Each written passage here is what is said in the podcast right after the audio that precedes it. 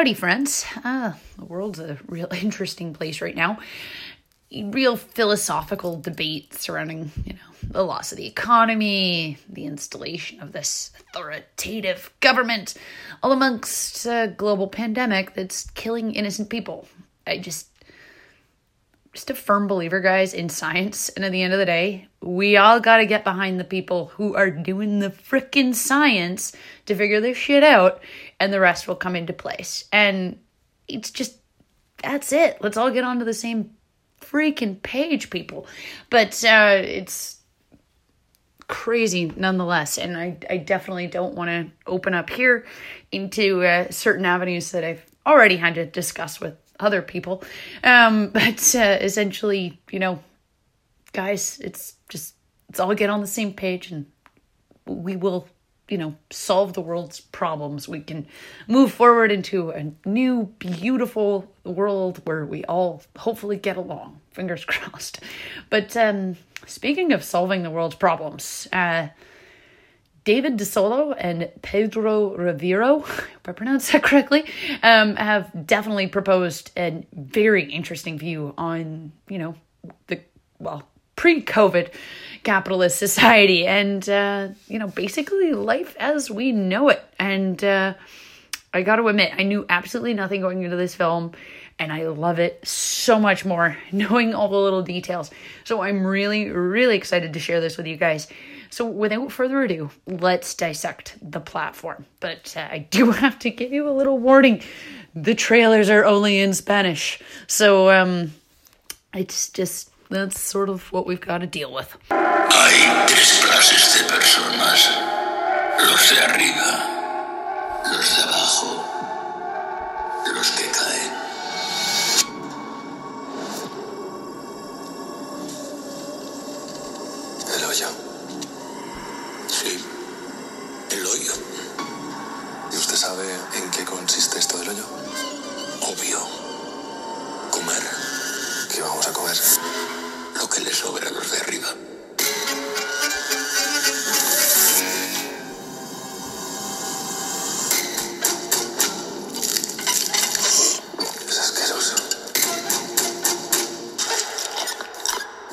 gente abajo?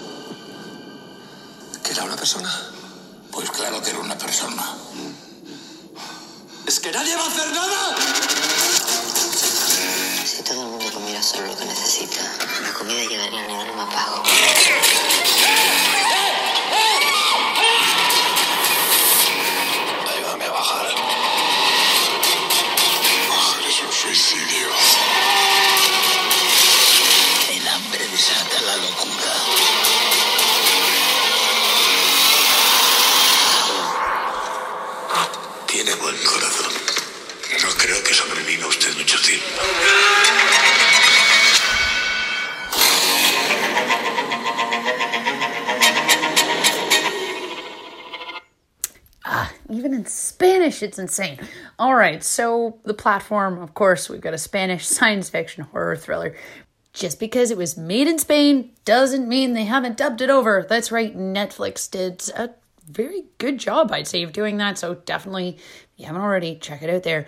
But uh, directed, and again, guys, I hope I'm pronouncing this correctly. Uh, Galder Gaztelu I'm not even going to pronounce it. Let's just call him GGU for now. Uh, anyways, it's our vertical self management center, 333 levels, two prisoners per level, and this is not the kind of place you want to spend time in. this platform of food descends the 333 level tower with the purpose of sharing food for all of the prisoners. Of course, what happens? The prisoners at the top levels devour everything, leaving none for the prisoners below. Uh, and essentially, this is an interpretation of the food chain, um, and uh, essentially, you know, about our capitalist system, and downright a freaking awesome Spanish horror film. So, like I said, GGU, the director, he's, you know, says this film is not a social critique, but a social self criticism. You face horror and empathy, but essentially every day you find it hard to be a good person no matter what your place is in society. And essentially casting a mix of spanish actors and actresses i'm not going to try to pronounce each of their names. I think they did a phenomenal job um, just for such a small cast they, they all resonate with you and premiered at the 2019 TIFF Festival, where it would end up winning the People's Choice Award for uh, Midnight Madness. And of course, as I said, Netflix would pick it up, and March 20th of 2020 would begin streaming it. Now, the whole, it basically, it represents towards toward working towards something. Um, and essentially, each one of them have their own goals. Goreng, he wants a degree. Trimagasi wants freedom, and Emma Guri wants the cure to cancer. The prize dangles in front of their face like a carrot, but since most of them die before reaching their goal, the system is downright cruel. Uh, the system points out to you know characteristics of capitalism. Hard labor means reward. Uh, but the whole's inhabitants you know essentially see what they want but it is totally out of reach at all times. But the whole's presented to them as an opportunity for example, our main character Goreng, you know, he basically he has to take this full exam before he can even enter the platform. And it's totally presented like this is going to be the golden job he's always wanted sort of deal. Um, but in all sense, he's just simply meat for the platform. The administration is going to accept him no matter what. But the interview makes it seem like it's just such a golden opportunity. It drives me nuts. You know, and essentially this whole luxury will be their perdition. Now, it's interesting. Each beginning of each month, the prisoners wake up on a new level, and these this basically represents how we don't get to pick our social bracket. We're just born into it. You know, hopefully our circumstances are lucky to be born into wealth, etc. Or in some cases we have to learn have to earn it. The level zero, uh, essentially, that creates the society or creates the economy within the society. And it's to trickle down with the platform. Uh, essentially, you know, on this level, it's all about industry, production, and of course, perfection. But they are totally blind to the reality beneath. Now, let's break apart each of our characters, starting with Trimagasi. He represents the dark world, obviously, representing how greedy individuals fortify corrupt systems and covet power. He, you know, resents those above and those below, and he takes ownership over whatever he fucking can. And that includes the word obviously. Um, I was, oh my God, I, I should have counted how many times he says it by the end. It's, if anyone does, message me. I'd love to know. Um, but uh, essentially, even though he has little power, like truly little power. He literally uses it to piss on others, and we see him, you know, take full advantage of doing so on the poor people below him. Now, Imoguiri, she represents Trimagasi's complete opposite, altruism. You know, her desire to share wealth, uh, you know, well, basically, she did work for the administration, so she did put some of these people here. Um, but at the same time, it's funny she you know works for the administration but definitely doesn't have all the answers. Perfect example her 200 levels versus the actual reality of 333 and of course her attempts at all times to change the system fail and basically it leaves her totally like futile and a complete racist. Um now the platform really doesn't have a hero goreng definitely isn't that and we'll get into why.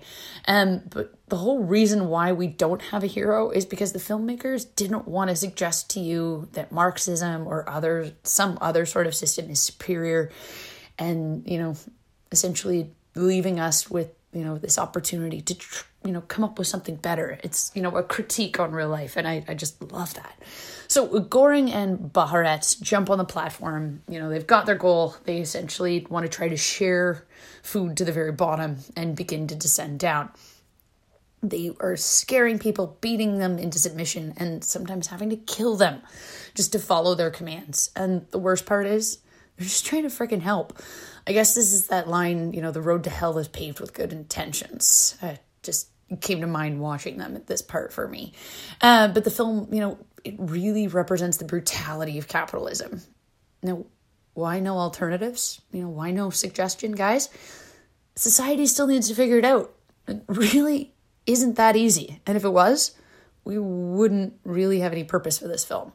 Now, book nerd alert. Um, totally, I just love the fact that Goreng brought his copy of Don Quixote, you know, with him. It's you know, it's a Spanish classic. The nobleman becoming a knight and essentially trying to fight for his community. And Goreng is our Don Quixote. They're both the same. They're idealistic, but they both sadly fail. The term, in fact, and I hope again that I pronounce this correctly, but it comes up for Goreng is quixotic. It's essentially a description that origins from the novel and it matches him perfectly. Now, what does that mean? Essentially means having or showering ideas that are different and unusual, but not practical or likely to succeed. Now, Goreng, he doesn't have the answers. Even though he is noble, it is, you know, impossible to share food on each of and every one of these levels, even with the cooperation of his fellow prisoners. You know, essentially, the system eventually is going to break those within it.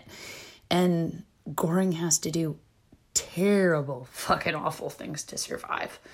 Now, the panna cotta. What the fuck is with the panna cotta? It's just cream at the end of the day. It's just, but really, it's a simple message that something simple and pure could survive such a vile, awful place. But that's when the child steps in. Uh, essentially, when the platform is going to ascend to level zero, Goreng realizes that his acts of murder, cannibalism, he cannot ascend with her. The child, on the other hand, she's totally pure. And of course, being on the lowest level, she's totally reliant on those above.